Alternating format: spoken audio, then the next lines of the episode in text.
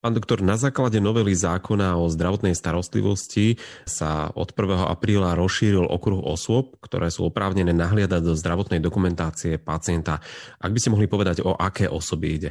Tak e, osoby oprávnené, ktoré môžu nahliadať do zdravotnej dokumentácie, e, sú, sú uvedené v zákone o zdravotnej starostlivosti v paragrafe 25. Ono to možno znie tak, akože formálne, že na čo sa tu zase spomínajú paragrafy pre pána kráľa však aj tak si to nikto nepamätá, ale ja to robím zámerne, lebo je to tak dôležitý paragraf do praxe, že skutočne je dobré, aby si každý poskytovateľ, a to platí predovšetkým pre ambulantných lekárov, ktorí sú takí, že v tej frontovej línii, že oni robia všetko, všetko musia robiť, aj ošetrovať, aj viesť tú ambulanciu, aj fakturovať na zdravot, no všetko, hej, úplne.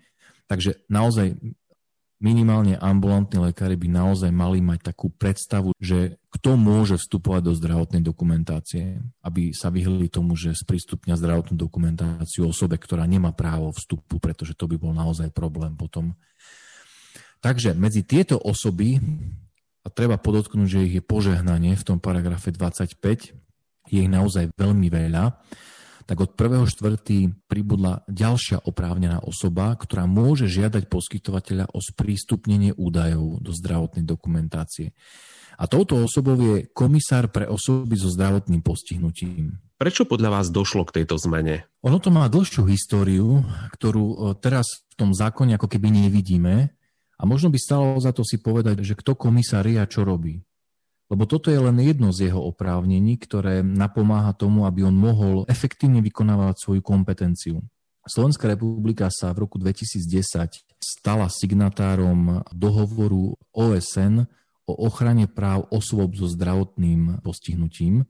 A to je významný dohovor, akože to sa hovorí, to v tom čase, kedy bol príjmaný na pôde OSN, sa hovorilo, že ide o tak dôležitý dohovor, ako svojho času v roku 1950 bol dohovor Rady Európy o, o ochrane ľudských práv a slobôd. Takže skutočne významný dohovor, ktorý ako keby osoby e, zdravotne postihnuté staval do pozície e, takej, ktorá im umožňuje chrániť ich práva.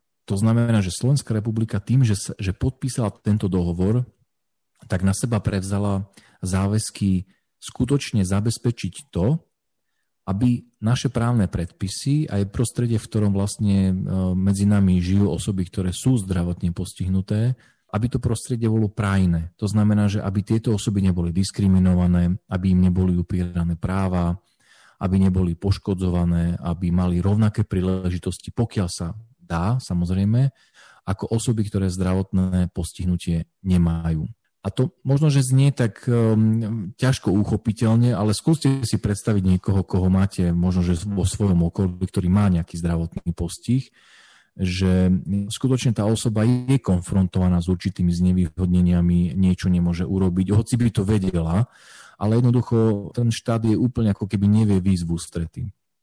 To platí aj pre osoby, ktoré sú, dajme tomu, postihnuté v psychickej oblasti to znamená, že ktoré dajme tomu v dôsledku nejakej duševnej poruchy, možno, že dokonca sú obmedzené na spôsobilosti konať. Všetky tieto vlastne postihnutia môžu tú osobu svojím spôsobom ohrozovať, pretože ako keby je možno, že aj spôsobila byť teda manipulovaná inými osobami, hej, že naozaj sa môže ocitať vo veľmi nepríjemnej situácii, kedy nie je sama schopná svoje práva brániť. No a dohovor, ktorý sme podpísali, on vlastne stanovuje určité oblasti, kde štát musí zabezpečiť to, aby vyrovnával, vyrovnával to znevýhodnenie týchto osôb a robil to tým spôsobom, aby to bolo naozaj že konkrétne, aby to nebolo len na papieri a na to, aby OSN ako keby mohlo, mohla kontrolovať e, to, že či tie členské štáty e, si tieto záväzky robia, no tak vlastne vyžaduje, aby každý štát každé dva roky podával správu o tom, ako sa mu darí na poli, tomto vlastne poli neoranom, alebo už niekde aj trošku aj viac oranom, ako sa mu darí tieto záväzky vlastne vykonávať a plniť. a tá komisárka vykonala monitoring v zariadeniach ústavnej zdravotnej starostlivosti, ktorý bol práve zameraný na to dodržiavanie práv osôb so zdravotným postihnutím a tam zistila viaceré nedostatky, čiže aj to bolo vlastne možno takým e, motivom toho, aby došlo k tej zmene, že má aj ten komisár to právo. Áno. My tým, keď sme vlastne podpísali dohovor, tak sme boli vystavení tej požiadavky, že poďme s tým dať čo robiť, hej, lebo však o dva roky musíme dať správu, budeme za blbcov, hej, lebo nič sa tu neudeje a tak ďalej. A jedným z výsledkov ako keby tých procesov, ktoré sa začali po prijati dohovoru, nie hneď musíme povedať, pretože vlastne tá pozícia komisára bola prijatá až v roku 2015. Pozor, hej, že to znamená, že tam nejaký ten čas uplynul ale práve ten záujem ako keby prakticky uchopiť tú ochranu práv osôb so zdravotným postihnutím sa prejavil aj vlastne v zriadení úradu komisára. Z môjho pohľadu je to vec, e, alebo teda úrad, ktorý nie je možno, že úplne známy na verejnosti, ale je veľmi, veľmi dôležitý. Naozaj veľmi, veľmi dôležitý. No a teraz tým, že komisár a jeho úrad začal vykonávať tie kompetencie, ktoré má, tak sa zrazu prišlo na to, že nevie úplne všetko preskúmať, keď e, sa dá nejaká stiažnosť. Hej, že napríklad niekto sa stiažuje, že a mne boli upreté moje práva, ja som osoba, ktorá je nejako postihnutá a nebolo so mnou nakladané akože rovnoprávne, bol som diskriminovaný a tak ďalej.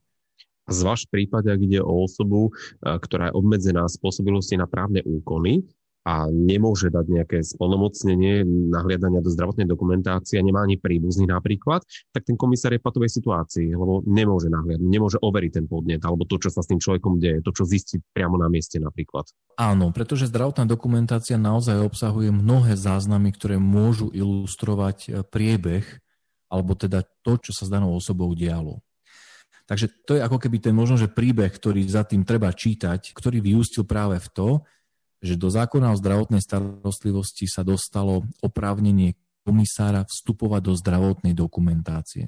Práve za účelom toho, aby mohol komisár prešetriť, či boli naplnené práva pacienta. Práva pacienta rozhodovať o zdravotnej starostlivosti, súhlasiť s nejakými výkonmi, práva, ktoré sa týkajú, dajme tomu, poučenia pacienta a tak ďalej. Komisár tým vstupom do zdravotnej dokumentácie, on neurčuje alebo nesleduje to, že či bola poskytnutá tá zdravotná starostlivosť správne. Pozor, toto nie je jeho kompetencia.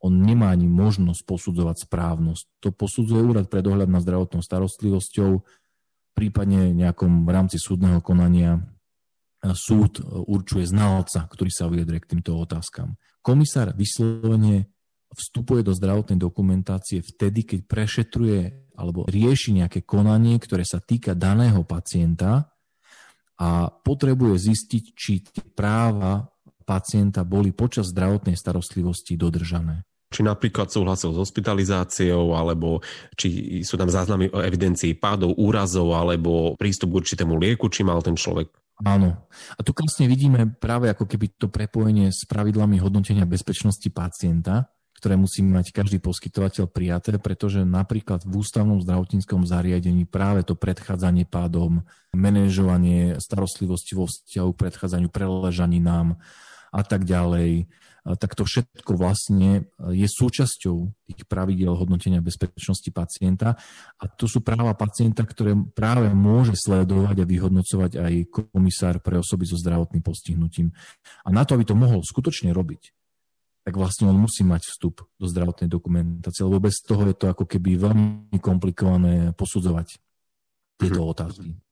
Komisár však môže poveriť, e, o čom hovorí aj táto novela, e, na výkon oprávnenia aj psychiatra a, alebo klinického psychologa. Toto je veľmi zaujímavý moment, pretože komisár je konkrétna osoba. Pozor, to neberme tak, že komisár je nejaký, nejaká, nejaká, skup, nejaká skupinka zamestnancov úradu komisára. Nie, komisárom je konkrétna osoba. Dnes týmto komisárom alebo komisárkou je pani doktorka Stavrovská. To znamená, že keby sme chceli úplne vykonať to ustanovenie zákona na zdravotnej starostlivosti, tak to by znamenalo, že ona osobne môže vstupovať do zdravotnej dokumentácie, ale tak e, to by musela cestovať po celom Slovensku, keď prešetruje tie jednotlivé požiadavky čo celkom možné nie je. Preto zákonodárca urobil to, že on umožnil komisárke poveriť na výkon tohto oprávnenia buď psychiatra alebo klinického psychologa. Teda nemôže to byť nikto iný, nemôže to byť nejaký zamestnanec úradu, alebo môže byť, keď má postavenie psychiatra alebo klinického psychologa.